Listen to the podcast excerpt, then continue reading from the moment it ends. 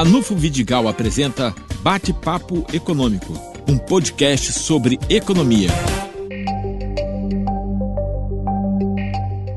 Considerando os dados do Cadastro Geral de Empregados e Desempregados e considerando a recuperação das receitas fiscais do poder público municipal em Campos, nós já podemos é, afirmar que vivemos um processo de recuperação econômica, ainda que lento, mas bastante expressivo é, no que tange alguns valores.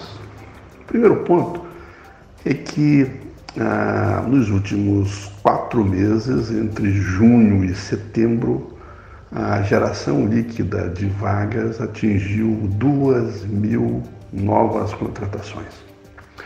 Isso é um dado muito positivo.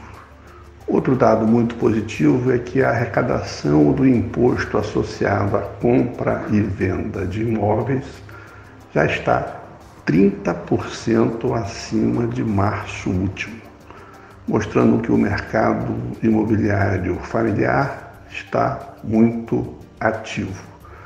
E o terceiro ponto importante é a arrecadação de impostos sobre serviços. Esse é um setor extremamente empregador que neste momento já mostra sinais de recuperação. O que vem nos preocupando é a chegada da pandemia em escala planetária, principalmente na Europa, e isso já mexeu com a cotação internacional do petróleo, é, gerando uma perda muito expressiva em pouquíssimos dias.